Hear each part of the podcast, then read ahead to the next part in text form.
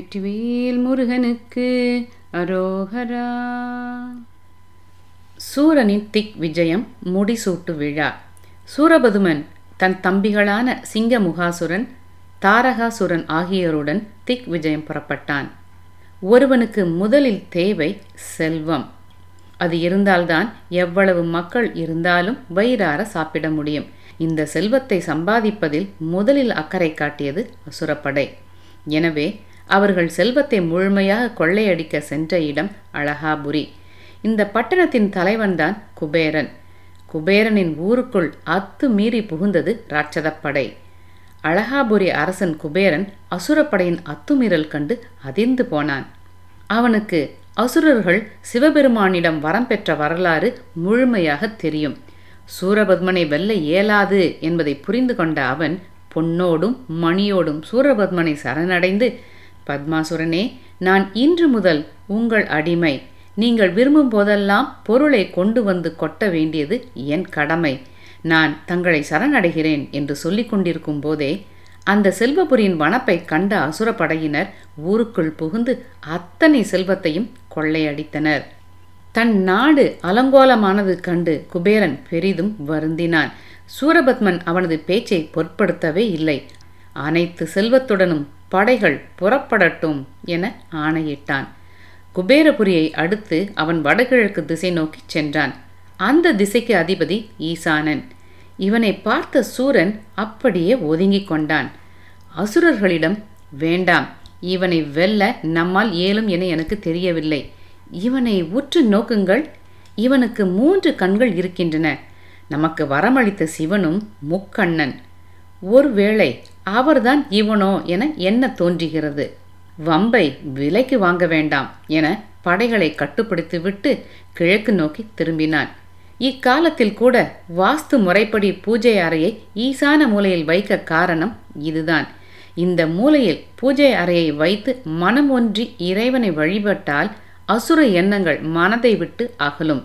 இறையருளால் தலைக்கு வரும் ஆபத்து கூட தலைப்பாகையோடு போகும் என்பது நம்பிக்கை. காரணத்தோடுதான் நம் அவர்கள் இது போன்ற முறைகளை வகுத்துள்ளார்கள் கிழக்கு திசையில்தான் தேவர்களின் தலைமை இடமான இந்திரலோகம் இருந்தது. அசுரப்படை அகோரமாய் கத்திக்கொண்டு அங்கு புகுந்ததோ இல்லையோ எல்லோரையும் விட்டுவிட்டு இந்திரன் ஓடோடி சென்று ஆகாய மேக கூட்டங்களிடையே தலைமறைவாகிவிட்டான். தேவலோக தலைநகரான அமராவதி பட்டணத்தை சூறையாடினார்கள் அசுரர்கள். ஒரு அறையில் பதுங்கியிருந்த நூற்றுக்கும் மேற்பட்ட தேவ மாதர்கள் அசுரர்கள் கண்ணில் பட அவர்களை சிறைப்பிடித்து இழுத்துச் சென்றனர் அசுரர்கள்.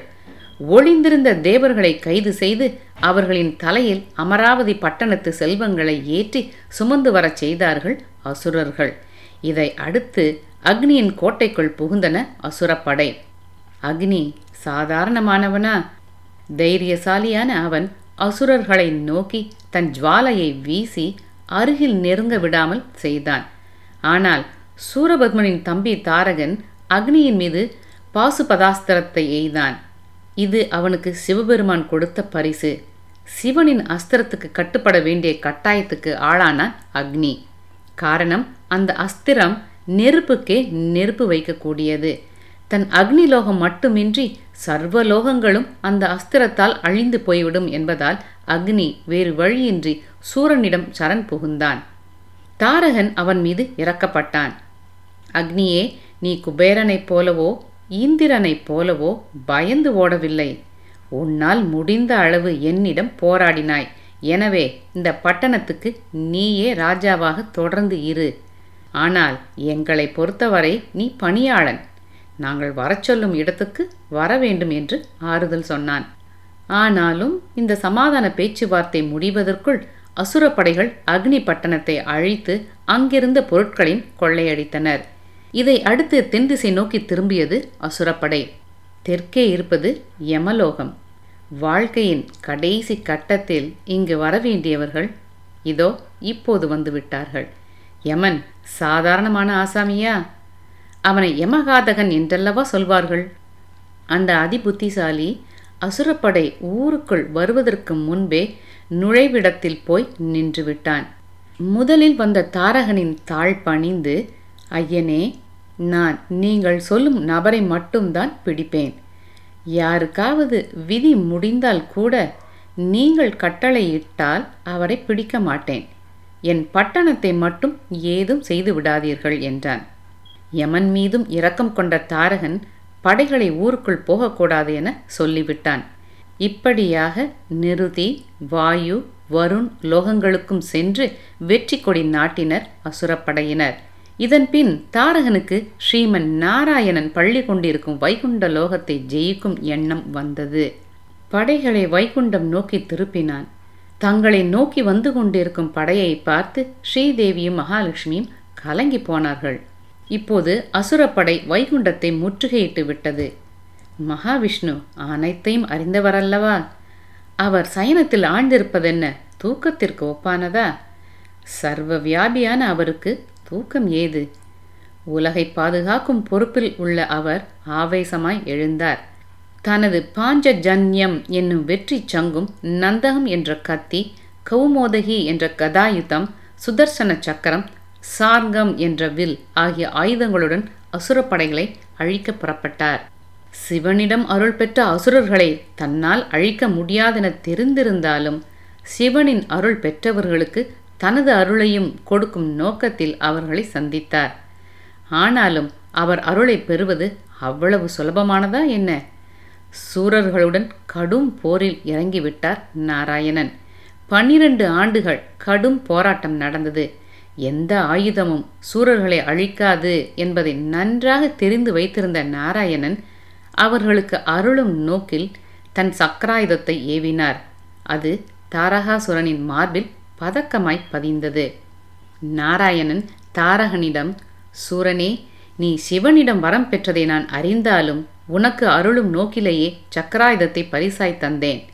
நீ உன் இஷ்டம் போல் இந்த லோகத்தையும் உனதாக்கிக் கொள்ளலாம் என்றார். தாரகன் அவரிடம் இருந்து விடை பெற்றான். பின்னர் சூரபத்மன் தாரகன் சிங்கமுகன் ஆகிய சகோதரர்கள் நந்திகேஸ்வரரின் அனுமதியுடன் சிவபெருமானை சந்தித்து ஆசி பெற்றனர். சகல அண்டங்களையும் வென்றது குறித்து கூறினர். சிவபெருமான் அவர்களை வாழ்த்தி ஒவ்வொரு அண்டத்திற்கும் ஒரு தலைவரை நியமித்த பின்னர் அவற்றின் நடுநாயகமாக விளங்கும் ஓர் இடத்தில் கோட்டை கட்டி ஆட்சி செய்ய அனுகிரகம் செய்தார். இவ்விடத்தில் ஓர் சந்தேகம் எழும். ஏன் தேவர்கள் அல்லல் பட வேண்டும்? அசுரர்களை ஏன் இறைவன் உற்சாகப்படுத்த வேண்டும் என்பதே? அது தேவராயினும் மனிதராயினும் கந்தர்வராயினும் பிற வகையினராயினும் தவறு செய்யும் பட்சத்தில் அதற்குரிய தண்டனையை அனுபவித்தே ஆக வேண்டும். மகாவிஷ்ணுவிடம் தேவர்கள் ஓடினர். பரந்தாமா பரமசிவன்தான் அசுரர்களுக்கு வரங்களை தந்தார் என்றால் தாங்களும் தங்கள் சக்கராயுதத்தை அவர்களுக்கு வழங்கிவிட்டீர்களே. இது நியாயமா? நம்மை ஆபத்து சூழ்ந்து கொண்டுள்ளதே என்றனர்.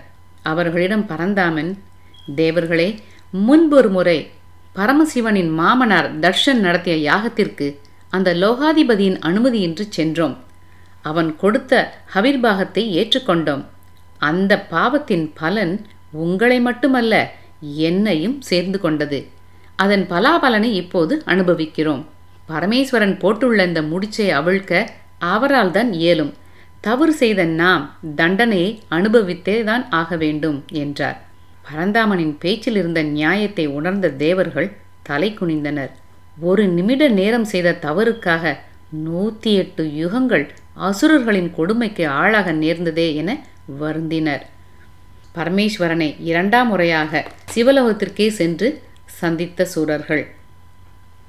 தேவர்கள் குற்றவேல் செய்ய அரக்கர்கள் நாட்டை காவல் புரிய சூரபத்மன் அண்டங்களை பரிபாலனம் செய்யத் தொடங்கினான். இந்திராதி தேவர்கள் தினமும் சூரபத்மன் அமைச்சர்கள் சிங்கமுகன் தாரகாசுரன் ஆகியோரை சந்தித்து அவர்கள் இட்ட பணியை செய்து வந்தனர். வீரமகேந்திரபுரம் என்ற நகரத்தை ஸ்தாபித்தனர். பிரம்மா அவனுக்கு முடிசூட்டினார். விஷ்ணு முடிசூட்டு விழாவில் பங்கேற்றார். அவரை சூரபத்மன் வைகுண்டத்துக்கே அனுப்பிவிட்டான். மகேந்திரபுரியை நிர்மாணித்த விஸ்வகர்மாவின் மகள் பத்மகோமலை. பேரழகியான இவளை பத்மாசுரன் திருமணம் செய்து கொண்டான். சந்திரனின் உதவியுடன் உலகில் உள்ள அழகிகளை மயக்கி தன்னுடன் சேர்த்து கொண்டான். கணவன் அசுரனாயினும் அவன் மனம் கோணாமல் பதிபக்தி மிளிர அவனுடன் வாழ்ந்தாள் கோமளை இவர்களுக்கு நான்கு மகன்கள் பிறந்தனர். பானுகோபன் அக்னிமுகன் இரண்யன் வஜ்ரபாகு என அவர்களுக்கு பெயர் சூட்டினர். இங்கே இப்படி இருக்கும் சூரபத்மனின் தம்பி சிங்கமுகன் ஆசுரபுரி என்ற நகரை அழைத்து கொண்டான். அவன் யமனின் மகள் விபூதிகையை திருமணம் செய்தான். இன்னும் பல பெண்களை மணந்து நூறு பிள்ளைகளை பெற்றான். தாரகன் மாயாபுரி என்ற நகரை அமைத்தான். அவன் நிருதியின் மகளான சௌரிகை என்பவளை திருமணம் செய்ததுடன் மேலும் பல பெண்களையும் சேர்த்து கொண்டான். சௌரிகைக்கு அசுரேந்திரன் என்ற மகன் பிறந்தான். சூரபத்மன் உடன் பிறந்தவள் அஜாமுகி. அவள் தன் பங்குக்கு இந்த உலகை கெடுத்து கொண்டிருந்தாள். அழகுள்ளவனோ அழகில்லாதவனோ யாராயிருந்தாலும் அவள் விரும்பிவிட்டால் தன்னை அனுபவித்து ஆக வேண்டும் என கட்டளையிட்டாள். பல அந்தணர்கள் தேவர்கள் என எல்லோரையும் அனுபவித்தாள். ஒழுக்கம் என்ற சொல்லே அவளுக்கு தெரியாது. போதாக்குறைக்கு தன்னோடு பிறந்த அசுர சகோதரர்களுக்கு லோகத்தில் உள்ள அழகான பெண்களையெல்லாம் பிடித்து வந்து இரையாக்கினாள். ஒரு நாள் கோபக்கார முனிவரான துர்வாசரை சந்தித்தாள். அஜாமுகி துர்வாசரை மறித்து தன் இச்சைக்கு அடிபணியச் சொன்னாள். தவசிரேஷ்டரான அவர் இக்கொடுமையை செய்ய முடியாது என மறுத்த பிறகும் அவரை பலவந்தப்படுத்தினாள். இதன் விளைவாக அவளுக்கு இவ்வலன் வாதாபி என்ற மக்கள் பிறந்தனர். அவர்கள் இருவரும் கொடூர குணத்தினர். அவர்கள் தன் தந்தை துர்வாசரை அணுகி அவரது தவப்பயன் முழுவதையும் தங்களுக்கு தர வேண்டினர். அவரோ மறுத்தார். எனவே அவரை கொல்லவும் துணிந்தனர் மகன்கள். படு கோபக்காரரான துர்வாசர் என்னை போன்ற முனிவர்களை துன்புறுத்துவதாலேயே நீங்கள் அழிவீர்கள் என சாபமிட்டார். இந்நிலையில் இல்வலவன் வாதாபி இருவரும் பிரம்மாவை குறித்து தவம் செய்தனர். சகோதரன் வாதாபியை வெட்டி யாகத்தில் போட்டு கடும் தவம் செய்ய பிரம்மன் இல்வலவன் முன் தோன்றினார். என்ன வரம் வேண்டும் என கேட்க வில்வலவன் வெட்டி ஆகூதி செய்யப்பட்ட வாதாபி உயிருடன் வர வேண்டும். அவனை எத்தனை முறை வெட்டினாலும் எரித்தாலும் அவன் தன் கூப்பிட்டவுடன் உயிருடன் வர வேண்டும் என்று வரம் கேட்டு பெற்றான்.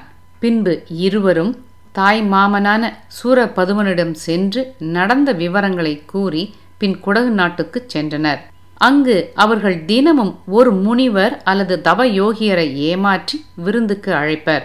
ஆட்டு உருவம் உள்ள வாதாபியை வெட்டி கறி சமைத்து உபசரிப்பான் இளவலவன் அவர் உணவருந்தி வெளிவந்ததும் வில்வலவன் வாதாபி என்று மும்முறை அழைக்க அவன் முனிவரின் வயிற்றை கீறிக்கொண்டு வெளிவருவான். பின் இருவரும் இறந்தவரின் உடலை பங்கு போட்டு உண்பர். ஒரு சமயம் இதே விளையாட்டை அகஸ்தியரிடம் புரிந்தனர். அப்போது அகஸ்தியர் தன் வயிற்றை தடவி வாதாபி ஜீரண என்று கூற வாதாபி ஜீரணமாகிவிட்டான். கோபம் கொண்ட வில்வலவன் தன் சுயரூபம் கொண்டு அகஸ்தியரை கொல்ல முயலுகையில் அவர் தற்பையை அவன் மீது பிரயோகிக்க அவன் எரிந்து சாம்பலானான். இருவரை கொன்ற பாவம் அகஸ்தியரை பிரம்மஹத்தியாக பற்றிட அவர் ஈசனை லிங்க வடிவில் வழிபடலானார். மீண்டும் கந்தபுராணம் தொடரும். நன்றி வணக்கம்.